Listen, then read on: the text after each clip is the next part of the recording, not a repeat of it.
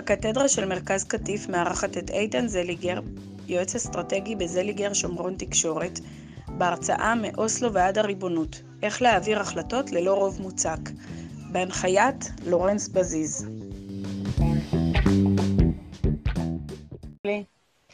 שלום איתן, איתן הוא יועץ אסטרטגי במשרד זליגר שומרון, ואתה הולך לדבר איתנו מאוסלו עד הריבונות, זה הנושא? כן. יופי, מעולה, תודה. אהלן, שלום, כבוד גדול הוא לי להיות אחרי ארי שביט, אחד הכותבים היותר משובחים בעיתונות הישראלית, מאנשים שיודעים לספר סיפור, ממליץ לכולם לעקוב אחרי סדרת הכתבות שלו, שהיו לפני מערכת הבחירות האחרונה, במקור ראשון, סדרה מרתקת שממש ניתחה את החברה הישראלית, הייתה במקומות הקשים של החברה הישראלית, והביאה משם קולות שאנחנו פחות רגילים לשמוע. אני רק אשתף, אני אהיה עם מצגת ברשותכם, אז זה רק שנייה, מקווה שזה יהיה בסדר. רק שנייה. בסדר, נכון? אני בסדר. נשאלתי שאלה, וזה נושא הדיון, מאוסלו ועד הריבונות, איך אפשר להעביר החלטות ללא רוב מוצק. אז יכלתי לגמור את הדיון בדקה, ולהגיד שאפשר להעביר החלטות ללא רוב מוצק, אם אתה מעביר החלטות שבית המשפט העליון תומך בהם. כשבית המשפט העליון תומך בהם, אז אפשר להעביר החלטות ללא רוב מוצק, ואפשר להעביר כל סוג של החלטה שבית המשפט תומך בהם. צריך להגיד עוד דבר, שגם כשבית המשפט לא תומך, אז אי אפשר להעביר את ההחלטה, קשה מאוד להעביר את ההחלטה. אבל אני לא הולך לבית המשפט, משתי סיבות, אחד כי ביקשו ממני חצי שעה, ושתיים כי אני חושב שאפילו הפסיקה האחרונה של בית המשפט העליון בעניין כהונת נתניהו, לקראת הממשלה הזאת, מוכיחה שזה לא תמיד מוחלט על בית המשפט, ואני אכנס אפילו בסוף ההרצאה, למה אצל בית המשפט, למה אצל לפי החלטתי בפסיקה אצל נתניהו, היה אפשר, בית המשפט אישר לו להעביר את הדבר הזה.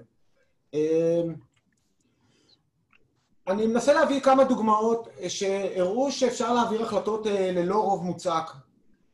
מי שקצת זוכר פה, וחלק מהקהל או רוב הקהל פה זוכר את בחירות שנת 92, בחירות קשות מאוד בין הימין לשמאל, זה עוד לפני טרום הבחירות הישירות של 96, מצב ביטחוני לא פשוט פה בישראל. יצחק רבין זיכרונו לברכה עלה לרמת הגולן ממש לפני הבחירות, והודיע שאף יישוב יהודי לא יוסר מרמת הגולן. אף פעם אפשר לנתח מערכת בחירות, למה אנשים הצביעו, אבל בהחלט חלק מהמרכז הישראלי שיכל ללכת ימינה, ההבטחה הזאת קנתה אותו, וניצחון שהושג על קולות בודדים, על מנדט אחד למעשה, וקולות בודדים של קולות שלא עברו מפלגות ימין, בהבטחה הזאת שהגיעה לפני בחירות 92, כמה, פה זה מצוין על שנה וחצי אחרי הבחירות, אבל צריך לזכור שרבין עוד לפני הסכמי אוסלו כבר ניהל משא ומתן על רמת הגולן, כולל נסיגה או הורדת יישובים מרמת הגולן, וזה רק אומר שרוב מוצק, לא רוב מוצק, אפשר להעביר החלטות בישראל, ההחלטה הזאת לפחות לטעמי, ברוך השם שלא התקבלה, אבל זו החלטה שהייתה עוברת, היה לו רוב להעביר אותה, וכשארי, אני אנסה לדבר על הזנב של דבריו של ארי, אז איך קובעים מה זה רוב מוצק? אני לפחות חושב שבחירות זה רוב מוצק, וניצחון בבחירות הוא רוב מוצק. דוגמה נוספת שבגללה אולי לצערנו כולנו מתכנסים פה עכשיו, זה עניין של ההתנתקות או הגירוש. שרון בקמפיין בחירות 2003, אחרי שעמרם מצנע הודיע שאולי נלך על שני יישובים תחילה, כפר דרום ונצרים, אמר שרון, הוא אמר את המשפט הזה כמה פעמים, הציטוט פה זה לא מהמשפט המפורסם שאמרנו במערכת הבחירות, אבל בגדול הוא התכוון להגיד שלא יהיה שום פינוי ודין נצרים כדין דגבה ותל אביב, גם ברמה הביטחונית, אבל גם ברמה היישובית. זה לא הפריע לשרון, כמה חודשים אחרי הבחירות, לדבר אצל יואל מרקוס, במאמר בארץ, שם בעצם התחילה תוכנית ההתנתקות, לדבר על תוכנית ההתנתקות ולהוביל את מדינת ישראל לגירוש של פה מצוין במאמר, עוד היו 7,500, אבל זה עלה קצת כי פתאום נכנסו גם יישובי צפון השומרון וכדומה. צריך להגיד על הדבר הזה, היה שרון ניצח ברוב גדול את הבחירות, שרון באמת ניצח בצורה מדהימה, אבל שרון ניצח על סמך הבטחה שהוא לא מפנה. אנחנו לא יודעים מה היה קורה אם הוא היה מפנה או לא מפנה, ולכן הנה, העברנו החלטה, ללא רוב באה מוצק, ארי דיבר על סקרים שהיו בעד, צריך להגיד גם סקרים היו בליכוד, שהליכוד יתמוך בעניין, ובסוף בתוצאה שנשאל בליכוד, המתפקדים בליכוד הוא שרון הפסיד, לכן אנחנו לא באמת יודעים, אבל ההוכחה היא פה, או התזה אומרת שלא צריך לקבל החלטות לרוב מוצק. יש לזה מספר סיבות מאוד מאוד הגיוניות, לפני שניכנס לפרטים עצמם, צריך לזכור, אנחנו לא ביוון, ששם הומצאה הדמוקרטיה, גם שם לא כל העם הצביע, אנחנו יודעים את זה היום, אבל אנחנו לא בדמוקרטיה, גם אפילו אין לנו דמוקרטיות של משאלי עם, כמו שדיברו פה, ישראל כמעט ולא מקיימת משאלי עם, או לא קיימה מעולם משאל עם למיטב ידיעתי, היא דמוקרטיה פרלמנטרית, היא דמוקרטיה פרלמנטרית שהפרלמנט מחליט, ללא קשר לרוב בעם, בשום החלטה שלו, הרוב בעם הוא לא פקטור בהחלטה, אין לזה שום בסיס חוקי, שניהם מציבושי פותרים בעיה של רוב בהסכמי אוסלו, ודברים אחרים פותרים בעיות במקומות אחרים. צריך להגיד שזה לא רק השמאל לא מחליט לפי הרוב בעם, או נגד המתיישבים, גם ממשלת נתניהו הנוכחית, 61 מנדטים הצביעו בבחירות, בסיבוב השלישי, צריך לציין, לא בסיבוב הראשון, אבל בסיבוב השלישי 61 מנדטים אמרו שהם לא רוצים ממשלה עם נתניהו, במילים כאלה ואחרות. באו אורלי לוי, באו יועז הנדל, בא צביקה האוזר, בא כל כחול לבן. ואמרו, הרוב העם החליט שלא רוצים ממשלה עם נתניהו, אבל אנחנו מסיבות, אני לא אכנס בכלל למה הסיבות, אם הן לגיטימיות או לא לגיטימיות, אבל כי התקבלה החלטה שלהם שהרוב העם לא מחליט, וזו החלטה עקרונית נתניהו או לא נתניהו, זו לא החלטה קטנה ולא חשובה. בעצם, כל החלטה שמתקבלת היום בממשל הישראלי מתקבלת ללא ממש רוב בעם, אני מביא פה דוגמאות של השבוע האחרון של העיתונים, אני בעיקר לוקח מעיתון דה מרקר, אבל בכל העיתונים יש מתווה גז, זה ויכוח שכבר, זה כבר לא מתווה הגז, זה של פעם, אבל יש כוחות שמתנגדים לו, יש כוחות שתומכים לו, ובעזרת כל מיני כוחות כאלה ואחרים מנסים להעביר החלטות שאין להם שום קשר לרוב העם, הרוב העם לא מבין בזה, או אפילו גם שהוא מבין, הוא לא מחליט בזה. יהדות התורה עכשיו רוצה לקדם חשמל כשר, אני מעריך, בהערכה זהירה, שרוב העם לא תומך בחשמל כשר, זה עולה כסף, כן? למי שלא הבין, זה עלות מאוד כבדה על החשמל הכשר. הקרב שמתנהל בציבור הישראלי על האיכון הסלולרי, מדינת ישראל מקבלת החלטות מאוד משמעותיות, אפשר לתמוך בהן, קשורות מאוד לחיי אדם, לא החלטות זה, והיא מקבלת החלטה בלי קשר לרוב העם, וכדומה, הפנסיה התקציבית של צה"ל, ועוד אפשר לעבור דוגמה בנושא הזה, ובעצם אנחנו, לפחות לעניות דעתי, רוב העם הוא לא, או רוב מוצא כמו שנאמר פה, הוא לא פקטור לשום דבר, והשאלה האם צריך רוב מוצא, אני חושב שהשאלה הנכונה של הדיון היה צריך להיות, האם אפשר לקבל החלטות ללא רוב? האם אפשר בכלל לקבל החלטות בישראל ללא רוב? חד משמעית, התשובה היא כן. אני אתן דוגמאות ונסיבות, איך לדעתי לפחות זה עובד. מעכשיו, חלק מהדוגמאות זה גם ניסיון אישי שלי שאני קשור לעניין הזה, בעבודתי. אני לא אדגיש כל דבר מה העבודה ומה לא עבודה, אבל בגדול חלק מהדברים עשיתי בעצמי וחלק מהדברים הם נמצאים מאנשים שאני מכיר, או מאיך שנעשים דברים. אז איך בעצם הדברים האלה עובדים בכלל במדינת ישראל? בכל דמוקרטיה, כן, ישראל פה היא לא ייחודית, היא לא איזה משהו שהוא מאוד מאוד ייחודי לנו, אנחנו נמצאים פה בכל, בטח בדמוקרטיות הפרלמנטריות, לא המונרכיות, זה עובד פחות או יותר אותו דבר. תראו, על פעילות הממשלה, על החלטות הממשלה, יש שני גורמים שמשפיעים בליבה של העניין, מעבר לזה. יש את עולם חברי הכנסת, שנדבר עליו שנייה, שהוא היותר פשוט, ויש עולם שעוד שנייה נדבר עליו, זה פקידי הציבור, עובדי המדינה הבכירים, מה שנקרא. במאמר מוסגר, בשנה, שנתיים האחרונות, או 3 שנים האחרונות, התחיל מושג שנקרא Deep State, השלטון העמוק של הממשלה, שהוא בעצם מכנה, לקוח מארצות הברית, מובילים אותו, את המושג הזה, מספר עיתונאים בישראל, רן סגל ועוד דומים לו, שבעצם נותן כינוי לכל עבודת פקידי הציבור, אני אכנס אליהם עוד שנייה, בסדר? ברשותכם. על שני הגופים האלה,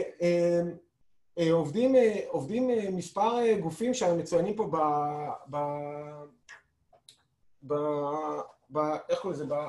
במצגת שלנו, תקשורת, לובינג וגופי מחקר. עכשיו, אני אנסה לפרט קצת עם דוגמאות וכדומה, איך כל דבר כזה עובד, ברשותכם. אנחנו בין קורונות לקורונות, או יש כאלה אומרים שאנחנו כבר בקורונה השנייה, וכולנו נחשפנו בקורונה לכל יום, או כל יומיים, או כל 3 ימים, להודעות או למסיבות עיתונאים כאלה ואחרות, בתקופת הסגר, מה נפתח, מה נסגר, מה הולך ואיך זה עובד. החלטות שחשובות מאוד. אני אספר לכם סיפור קטן, איך נפתחו בתי הכנסת בישראל. בתי הכנסת, דבר שמשפיע על כמיליון, 1.5 מיליון איש במדינת ישראל, שהולכים לפחות כל שבת לבית הכנסת, חלק משמעותי גם הולך כל יום, 3 פעמים ביום לבית הכנסת, ובתי הכנסת, אם אתם זוכרים, ואני מעריך שרוב הקהל פה קצת זוכר את העניין הזה, נפתחו באופן יחסי מאוד מאוחר. מאוד מאוחר יחסית למקומות אחרים, שכבר התחילו להיפתח, הציבור התחיל להיפתח. הם לא נפתחו משתי סיבות עיקריות. אחד,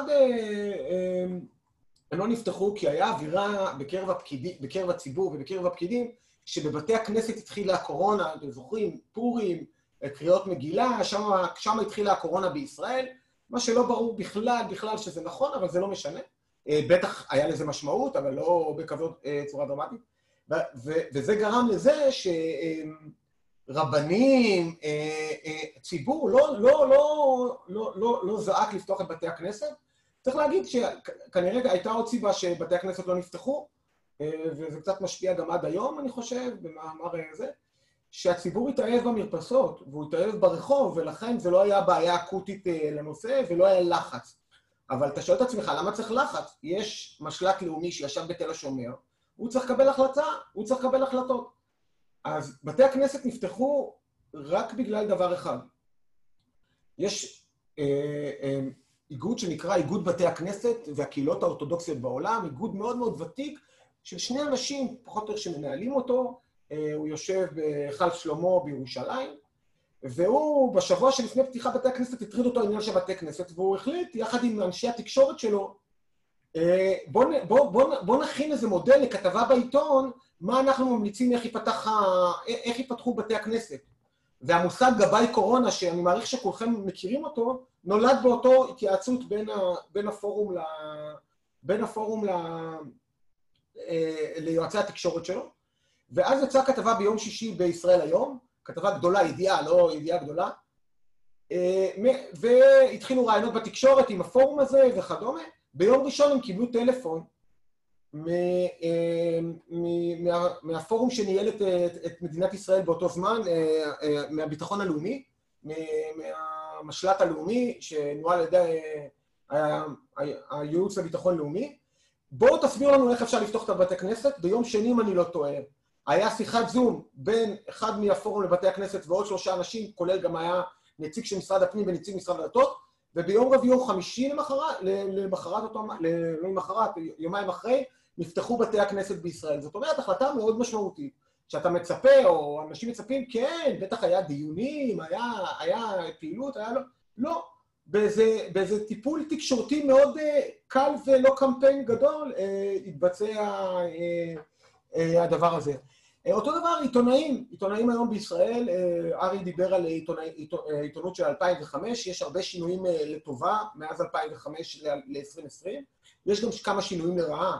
עיתונאים היום מרגישים מובילי דעה מאוד מאוד משמעותיים, הם לא מסתפקים בלדווח על ידיעות, הם בעלי דעה, רוב הידיעות שלהם הם עם דעה, וצריך להבין דבר אחד, כל עיתונאי בכיר שמצייץ בטוויטר, או אומרת דעתו באחד מתוכניות התקשורת, צילום המסך או ההקלטה שלו מגיעה לפוליטיקאים, או מגיעה לחברי כנסת, ואומרים להם, ראיתם מה עמית סגל אמר, ראיתם מה ברק רביד אמר, חייבים לעשות משהו.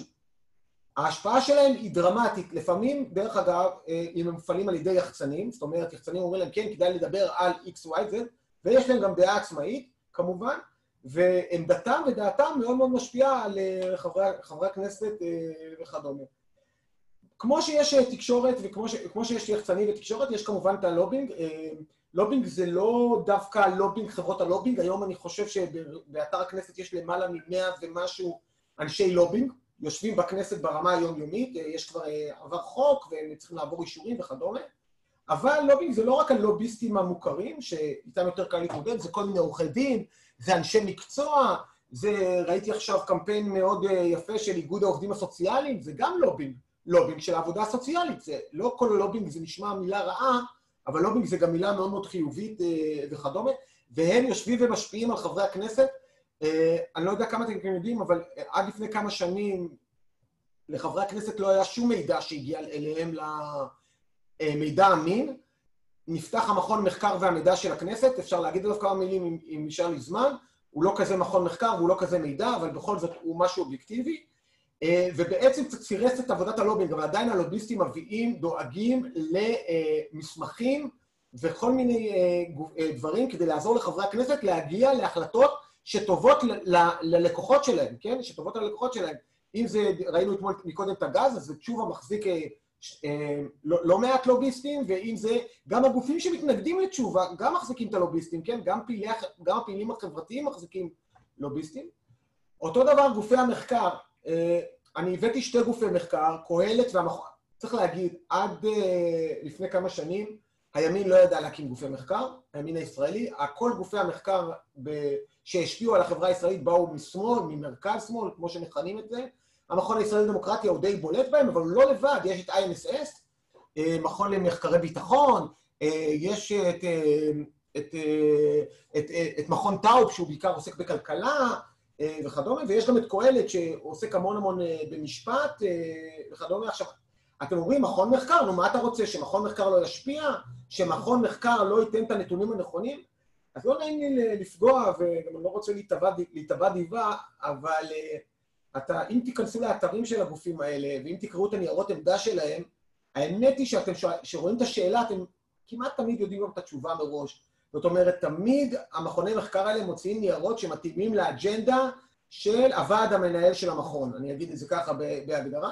והם מאוד מאוד משפיעים, אתם רואים אותם עובדים גם מול חברי כנסת וגם מול הציבור, ולפעמים באופן עקיף, דרך העיתונאים, דרך אנשי תקשורת, הם משפיעים דרכם. זאת אומרת, הרבה פעמים אתם תשמעו ברדיו, דוח המכון הישראלי לדמוקרטיה קבע, נקודותיים.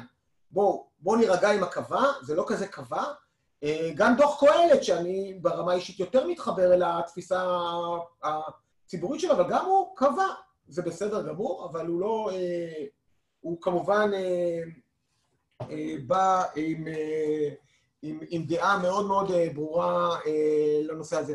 אני סתם אתן לכם דוגמה קטנה, אני עבדתי עם אנשי גוש קטיף, עם ועד מתיישבי גוש קטיף, זה לא הגוף שמארח אותנו כרגע, אלא ועד המתיישבים, בשנים הראשונות המתיישבים הקימו ועד שיתעד לכל ענייני ההתיישבות שלהם מחדש.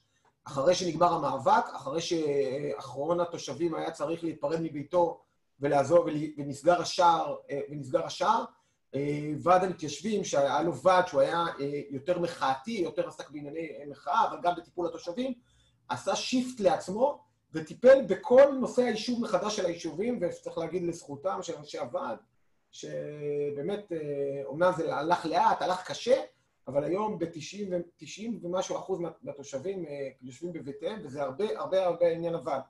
אבל אני רק יכול להגיד על עצמנו, היינו קשורים לוועד המתיישבים, והיה איזה אירוע, אני כבר לא זוכר את האירוע עצמו, והוצאנו מחקר, ואני אומר מחקר, פה בחדר אני אעשה מחקר עם מרכאות, שאמר, שקבע שהמצב הרפואי של אנשי גוש קטיף מאוד נפגע, אני חושב שזה היה 5 שנים לגירוש. עכשיו, זה לא היה, לא שיקרנו, אנחנו עשינו שאלון בקרב תושבי גוש קטיף, איך הם מרגישים 5 שנים אחרי מבחינה בריאותית. עכשיו, כולם מבינים ש5 שנים שאנשים עוברים, הם אומרים לי, פגע בריאותית, סתם רק מתבגרים, כולנו מתבגרים וכולנו מרגישים פחות טוב. עכשיו, את המחקר הזה שלנו, שאנחנו קבענו את השאלות שלו, לא קבענו את התשובות שלו, וקבענו את השאלות שלו, ציטטו אחר כך והובילו, וזה אפילו היה חלק מהמסמכים של ועדת החקירה הממלכתית, שטיפלה בגוש קטיף, גם הובילה את המושג הזה בכלל, גם ועדות חקירה ממלכתיות, ישראל כל הזמן, חייבים להקים ועדת חקירה ממלכתית, חייבים להקים ועדת חקירה ממלכתית, כאילו מדובר על הגוף האובייקטיבי בישראל, ועדת חקירה ממלכתית, ובאמת קובעת את האמת. לא, ממש לא, גם ועדת חקירה ממלכתית מאוד מושפעת מאנשים שמפעילים אותה. אני חושב שלקראת סיום דבריי, צריך לדבר על הפיל, לא הפיל שבחדר, על הריבונות שבחדר. נתניהו הבטיח, וזה אני חושב שזה מבחן מאוד יפה לדעתי, לפחות לכל מה שאני אמרתי.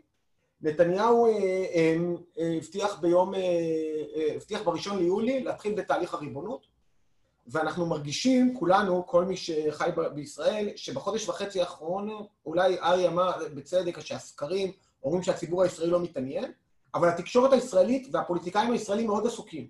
הם עסוקים בזה מאוד מאוד מאוד מאוד. קחו, תסתכלו, אני אגיד לכם, ב-95% מהדברים, כשעיתונאי, עורך חדשות, עורך מהדורה, לא משנה מה, קורא למהלך סיפוח, תדעו שהוא נגד. הוא רוצה להגיד לכם שזה סיפוח, סיפוח זה דבר שלילי. כשעיתונאי, חבר כנסת וכדומה אומר ריבונות, תדעו שהוא בעד. הוא לא, זה לא משנה, אין אובייקטיבי. הוא, הכל, לשכנע אתכם, אותנו, אותי, לא אתכם ברמה אישית, גם אותי, על חיוביות המהלך, ולכן צריך לשים לב ברמת הטרמינולוגיה. בכלל, מחקרים, דיברנו על מחקרים, אתם שמים לב, שיש בה לאחרונה לא מעט מחקרים על העלות הכלכלית המטורפת של הריבונות. אז אם נלך לגירוש, אני לא זוכר את המחקרים האלה, והייתי פה ביניכם על המחקרים שהיה על עלויות הגירוש לפני הגירוש.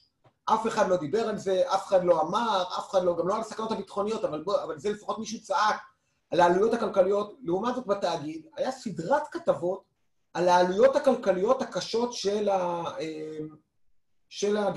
של הריבונות. עכשיו, זה לא סתם. אנחנו כולנו במצב כלכלי קשה, יש עניין לשכנע גופים מחקר, שאו עיתונאים, או גופים מחקר ועיתונאים ביחד, או חברות לובים, לא משנה איך תקראו לכל הרשימה שיושבת פה בשקף, בסדר? זה לא משנה מי הפקטור. יש להם עניין ללכת על העניין הכלכלי ופחות על העניין הביטחוני, כי יודעים שמדינת ישראל כרגע נמצאת במצב לא טוב כלכלית. ואם אומרים לגברת כהן, מאור יהודה, שהריבונות עולה, יגידו לה שהסיפוח, הם לא יגידו שהריבונות, שהסיפוח עולה הרבה מאוד כסף, הם רוצים להגיד לה, תתנגדי לסיפוח, או תגידי שזה לא טוב הסיפוח. עכשיו, עד עכשיו כמעט זה היה מחקרים שרק היו משמאל, צריך להגיד שבשבוע האחרון אני מרגיש התעוררות, גם הצד הימני טוב, הצד הימני לא מעט פעמים, וגם בפעם הזאת היא חייב להתפצל למתנגדי הריבונות מימין ולתומכי הריבונות מימין, אבל תומכי הריבונות מימין, פתאום התחילו, לא יודע כמה מכם שמתם לזה, ליתרונות הגדולים של הריבונות, מבחינת זכויות אזרח, שעד עכשיו לא דיברו עליו, ואתם רואים, פתאום יש קבוצה עכשיו שנקראת, בכלל, יש עימות מאוד מאוד יפה, בין מפקדים למען ביטחון ישראל, בשורה אחת, קצינים בדימוס, אנשי שמאל. לעומת הביטחוניסטים, קבוצת הביטחוניסטים, במילה אחת, או בשלוש מילים, קצינים בדימוס ימנים, ויש עימות מאוד גדול בנושא הזה. תעשו טובה לעצמכם, תקשיבו לשניהם, זה חשוב לדעת, חשוב להבין, חשוב לזה. אל תאמינו לאף אחד, פשוט לא להאמין לאף אחד. מפקדים למען ביטחון ישראל הם מפקדים מארגון שמאל, הביטחוניסטים זה ארגון ימין. עכשיו תתחילו לדבר. ותקשורת או חברה בריאה היא חברה שמשוחחת אחד עם השני, ששומעת את כל הקולות, היא חייבת לשמוע את כל הקולות, היא חייבת להבין את כל המשמעות. אבל שני דברים, ופה אני מסיים, ואם יש שאלות אני אשמח ובשמחה, חברה בריאה כשהיא מקבלת החלטות, לפחות צריכה לדעת מי משפיע על ההחלטות, איך זה קורה ומי עומד מאחוריו. ועכשיו רק בשורה התחתונה הבטחתי בסוף להגיד למה אני לא הולך על בית המשפט העליון. אז מעבר לעניין שההרצאה הייתה נגמרת בדקה, אמרתי שבית המשפט העליון, בניגוד לחלק מהדעה הרווחת, שהוא יוכל לפסול את נתניהו, ואז הוא יגיע למסקנה, והוא לא פסל את נתניהו. לפחות לתחושתי אין לי פה מידע, אבל אחת הסיבות, גם משפטיות, אני לא מזלזל ביכולות בשיקולים המשפטיים, למרות שהם היו מאוד מאוד קשים. זאת אומרת, מי שקרא את ההסברים לפסק הדין מבין שהם התאמצו מאוד מאוד מאוד מאוד לפסוק את הפסיקה מבחינתם שנתניהו יכול להיות ראש ממשלה עם כתב אישום. אבל קמפיין שנעשה, מתוכנן מאוד, על הראש של בית המשפט העליון, שאמר להם, אתם ממשלת ישראל, אתם בית המשפט העליון, תהיו אחראים לבחירות רביעיות, בעיניי לפחות, היה הגורם המשפיע להחלטת בית המשפט העליון. אף הנשיאה חיות שהיא מנהיגה מאוד משמעותית, אני לפחות בעיניי היא ממש מובילה את בית המשפט, אני לא נכנס לדרך ולא נכנס, היא לא ברמה המשפטית, כי אני לא מבין בזה כלום, אבל ברמה הציבורית היא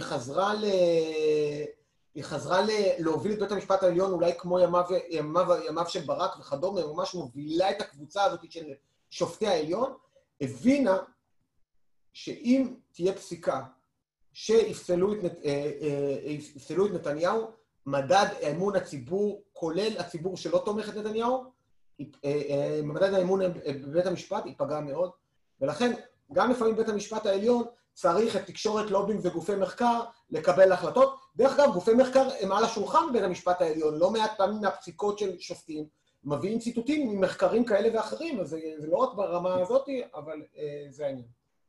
זהו, לורנס, אני מבחינתי סיימתי, אלא אם כן יש שאלות. תודה איתן, יש שתי שאלות בצ'אט, אתה רואה את זה? לא, רק שנייה, לא, רק שנייה, אני אסתיר את ה... שנייה, אני אוריד את השיתוף מסע. לא, תקריאי את השאלות, עדיף לי. אוקיי, יש מגיא, יש גם אופציה אופטימית שדווקא החלת הריבונות בעת משבר בריאותי אזורי עולמי תניע היבטים לשיתופי פעולה כלכליים שיחלצו מהבור. הערה אחת. כן. והשנייה, להחלת ריבונות צריך לקרוא החלת החוק הישראלי על ההתיישבות היהודית. טוב. קודם כל זה נכון לגבי, אני חושב לגבי העניין של ההערה השנייה, בהחלט חשוב לעשות את החלת החוק הישראלי, אבל צריך להגיד את זה, יש היום רוב בכנסת להחלת החוק הישראלי, וזו החלטה פשוט של ראש ממשלת ישראל. האם, מה הוא מקבל החלטה? הוא יכול לקבל כל החלטה בעניין הזה, סך הכל הוא משוחרר כמעט מלחצים פוליטיים, לא, הוא לא משוחרר בכלל מלחצים פוליטיים, הוא כל היום מלחצים פוליטיים, אבל אם הוא רוצה הוא יכול להעביר את זה, זה בהחלט לא יהיה ברוב גדול, ואולי אם מתכתבים עם העניין של ארי, אז זה באמת בעייתי, אבל אני אחזור לעניין, אתייחס לעניין של ארי, שאומרים העניין שרוב קולות או רוב כזה ואחר, זה מאוד שאלה איך אתה סופר את הרוב קולות, ולכן בסוף 61-59 זה רוב, זה מדינת ישראל, ככה גורשו, ככה הלכו לאוסלו והכניסו לפה רוצחים למדינת ישראל, או ניסו לעשות שלום, כן, הרצון היה מאוד מאוד רצון טוב של אלה שהובילו את העניין, אבל התוצאה היא זה, ב-61-59 בהסכמי אוסלו ב', הסכמי אוסלו א' הם כמעט ולא משמעותיים היום, צריך גם את זה לזכור, וזהו, זה פחות או יותר הנושא. ההערה השנייה, ברור שאפשר לחבר הכל, זה עניין של החלטה ועניין של בניית הנרטיב. אני חושב שאחד הסיבות שהמספרים הם לא כל כך גדולים בעד הריבונות כמו שהם אמורים להיות וכמו שיכולים להיות, זה הפיצול בימין. הפיצול בימין שחלקו רוצה את הרוב, את הכל, וחלקו מוכן להסתפק בחלק, ואני לא רוצה לשפוט מה יותר נכון. ההיסטוריה מוכיחה שפעם אלה הצליחו ופעם אלה הצליחו, ככה שאין פה אמת מתמטית, פעם אלה שהתפשרו הם אלה שהצליחו, ופעם אלה שנלחמו עד הסוף הם אלה שהצליחו, אבל הוויכוח הזה בהחלט גורם לזה שאין כל ציבורי ברור בעד ההתנתקות, בעד הריבונות, ולכן מה שאנחנו חווים פה. יופי, תודה. אני רואה שקובי בהאזנה, תמיד יש לו שאלה. קובי? היא כבר הכנסת אותי והזמנת אותי, איתן. דיברת על העברת התהליכים ותיארת ככה היטב את כל מערכת הלחצים וההשפעות שמייצרים בסוף לקבלת החלטות, ודווקא אולי בגלל זה, נכון שאנחנו מדינה שלפי החוקה, אפשר להגיד אפילו חוקה, לפי מערכת החוקים שלה מספיק רוב פרלמנטרי. אבל כשאנחנו מקבלים החלטות שהן בסופו של דבר החלטות קריטיות לטווח ארוך, לא כל החלטה, גם החלטה על חשמל כשר, היא לא בסוף טווח ארוך, היא לא כזאת. ההחלטות הקריטיות שאפשר למנות אותן עדיין, האם שמה לא כדאי כדי שבאמת יהיה לזה גיבוי ציבורי, לקבל אותם במערכות קצת יותר מגובות מאשר רוב פרלמנטרי, ודווקא אולי בגלל כל מה שתיארת, בגלל מערכת הלחצים וההשפעות וכל מה שיש, דווקא פה אולי מעבר לכנסת צריך פה איזשהו מערכות נוספות. מצד שני, כי אני אומר, הברקדנט בבריטניה, משאל העם שם ירד, גם כשמשאל העם זה לא בדיוק הפתרון הטוב לתהליך הזה, אבל עדיין, כאילו, אנחנו נמצאים אפשר לדבר על 4-5 החלטות בישראל שהתקבלו ברוב פרלמנטרי והשאירו אותנו חצויים וחבולים. אז קודם כל צריך להגיד, לפחות ההחלטה של ריבונות חלקית היא לא החלטה דרמטית ברמה הזאת, כמו שאמר היום בני גנץ, התראיין היום, או עשה תדרוך לעיתונאים, אולי כדי להכין את השטח, החלטת הריבונית היא לא דרמטית. היא לא דרמטית ברמת השינוי. עכשיו, אני רוצה להגיד לך לגבי השינוי במחלוקת, כי זה דבר מאוד מאוד חשוב להגיד, ואתה איש שמתעסק הרבה בניהול מחלוקות. וזה קשור גם למה שאמרנו על סיפוח וריבונות. שים לב, כשציבור לא רוצה איזה חוק מסוים, אז הוא קורא לו החוק השנוי במחלוקת. ואז הוא אומר, החוק השנוי... סליחה, מה זה שנוי במחלוקת? מה זה שנוי במחלוקת? מי קבע מה זה המילה שנוי במחלוקת? הרי גם ששני אנשים מתנגדים לחוק מסוים, הוא שנוי במחלוקת. יש אנשים שבעד ויש אנשים שבנגד, ולכן האמירה הזאת, תראה, מנהיגי שתי המפלגות הגדולות היו בוושינגטון לפני שנה, וקיבלו את תוכנית טראמפ, ושתיהם תמכו בהם. הם שווים היום בכנסת 71 מנדט, 72 מנדט, 70 מנדטים, סליחה, 70 מנדטים, 69, זה יותר נכון, 36-33, 69 מנדטים. מבחינתי, הם רוב מסוים. עכשיו, יכול יאיר לפיד להגיד שבגלל שגנץ, שהלכו עם ביבי, הוא לא תומך בריבונות, אבל הוא תמך בבני גנץ, שתמך בריבונות, ולכן הקוניוקטורה הפוליטית היא המשחק. היא המשחק תמיד. אבל לפי זה מה אתה אומר, שהייתה דרישה לפני הבחירות האחרונות, לנצל מהר את ההזדמנות ולהעביר את החוק על הריבונות, אפילו בממשלת מעבר, העיקר שלא חס וחלילה נאבד את ההזדמנות. אני מאמין שממשלת מעבר לא צריכה להתעסק עם הדבר הזה, רק עוד דבר, גם ממשלת מעבר, זה גם עוד מושג שהומצא, כן? אין בחוק את המושג ממשלת מעבר. חשוב לדעת את הדבר... נכון, לא מדברים פה על החוקים הפורמליים, מדברים בסופו של דבר על תהליכים, שגם אם הצלחת להעביר אותם, באותו יום אתה רוצה שיהיה להם... אבל תראה, אני חושב שלא היה צריך להעביר ממשלת מעבר, אבל למה אמרו אז ממשלת מעבר? ממשלת מעבר אי אפשר להחליט, נכון? אי אפשר להחליט, קיבלנו. ואז מה אומרים היום? אי אפשר להחליט קורונה, אי אפשר להחליט. ומה יגידו מחרותיים? יש ראש השנה, אי אפשר להחליט, ראש השנה, אי אפשר להחליט. לא, לכן, אני לא... לכן, מה שחשוב לי להגיד... במקרה הזה, כשיש לך את שתי המפלגות הגדולות תומכות בזה, והקואליציה הרחבה שיש עכשיו, אני כאילו, ריבונות, לא יודע בדיוק להקרוא לי, אם זה בדיוק ריבונות, סמי ריבונות, אבל ההחלטה שמתקבלת עכשיו היא החלטה ברוב... לא, אבל אני חושב שאני בעד מאוד מאוד צריך לשים לב, וזה אולי מטרתי לסיים את העניין. זה נכון, אפשר לדבר על הרבה אקסיומות, האם מותר ב-61, 59, מתי זה כן, מתי זה לא, ואני בעד לקבוע כללים, אין לי בעיה, אם היה כלל, אבל הכלל צריך להיקבע, הרי מה אנחנו, אתה יודע, מדברים על חוקי יסוד, חלק מחוקי היסוד של ישראל עברו ברוב של, לא זוכר את המספר המדויק, אבל 13 לעומת 3, משהו כזה, כן, רוב, זה לא רוב מכריע. לכן, אין ברירה אלא כן ללכת אל הפורמלי. זאת אומרת, הלא פורמלי זה מתאים לאקדמיה.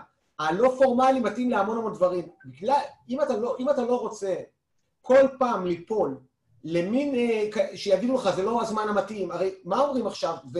באמונה שלמה אנשים האלה אומרים, במוצאי שבת, אני חושב שבמוצאי שבת הולכת להיות הפגנה גדולה, של אנשים שאומרים, באמונה שלמה, אני מאמין להם באמונה שלמה, שאומרים שזה לא זמן, בגלל הזמן הכלכלי. עכשיו, בוא, האנשים שיבואו לשם, אולי זה בגלל הלא כלכלי. המארגנים היו מוצאים פעם אחרת, תירוץ אחר, ולכן זה מה שניסיתי להסביר פה, יש מלא מלא רעשי רקע, יש מלא מלא אנשים בעלי אינטרס, כל הדברים הנכונים, הם רק צריך להקשיב עליהם ולנפות אותם, וזה מה שניסיתי להעביר בנושא הזה, איך מתקבלים החלטות, ככה מתקבלים החלטות בישראל, מי שלוחץ מאוד חזק, מי שמפעיל את המשמעויות שלו, מי שמפעיל את ארגוני לובינג שלו, מי שמפעיל את זה, אתם בגירוש מגוש קטיף, נפלתם ללחץ מטורף של אנשים, דיברנו על הריבונות ופה נסיים, היו אנשים שהלכו עם כסף ככל הנראה של חיים סבן, לא ככל הנראה, זה עובדה, והפעילו את שגריר האיחוד האמירויות בארצות הברית,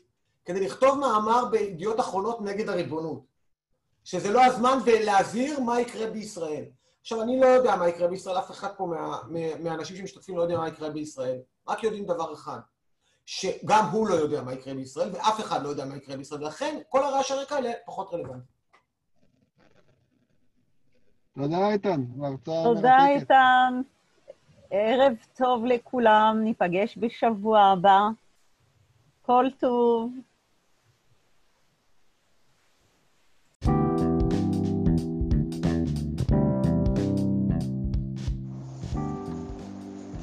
מוזמנים להצטרף אלינו בכל יום שלישי, בין 6 ל-7 בערב, להרצאות מרתקות נוספות. הקתדרה של מרכז מורשת גוש קטיף.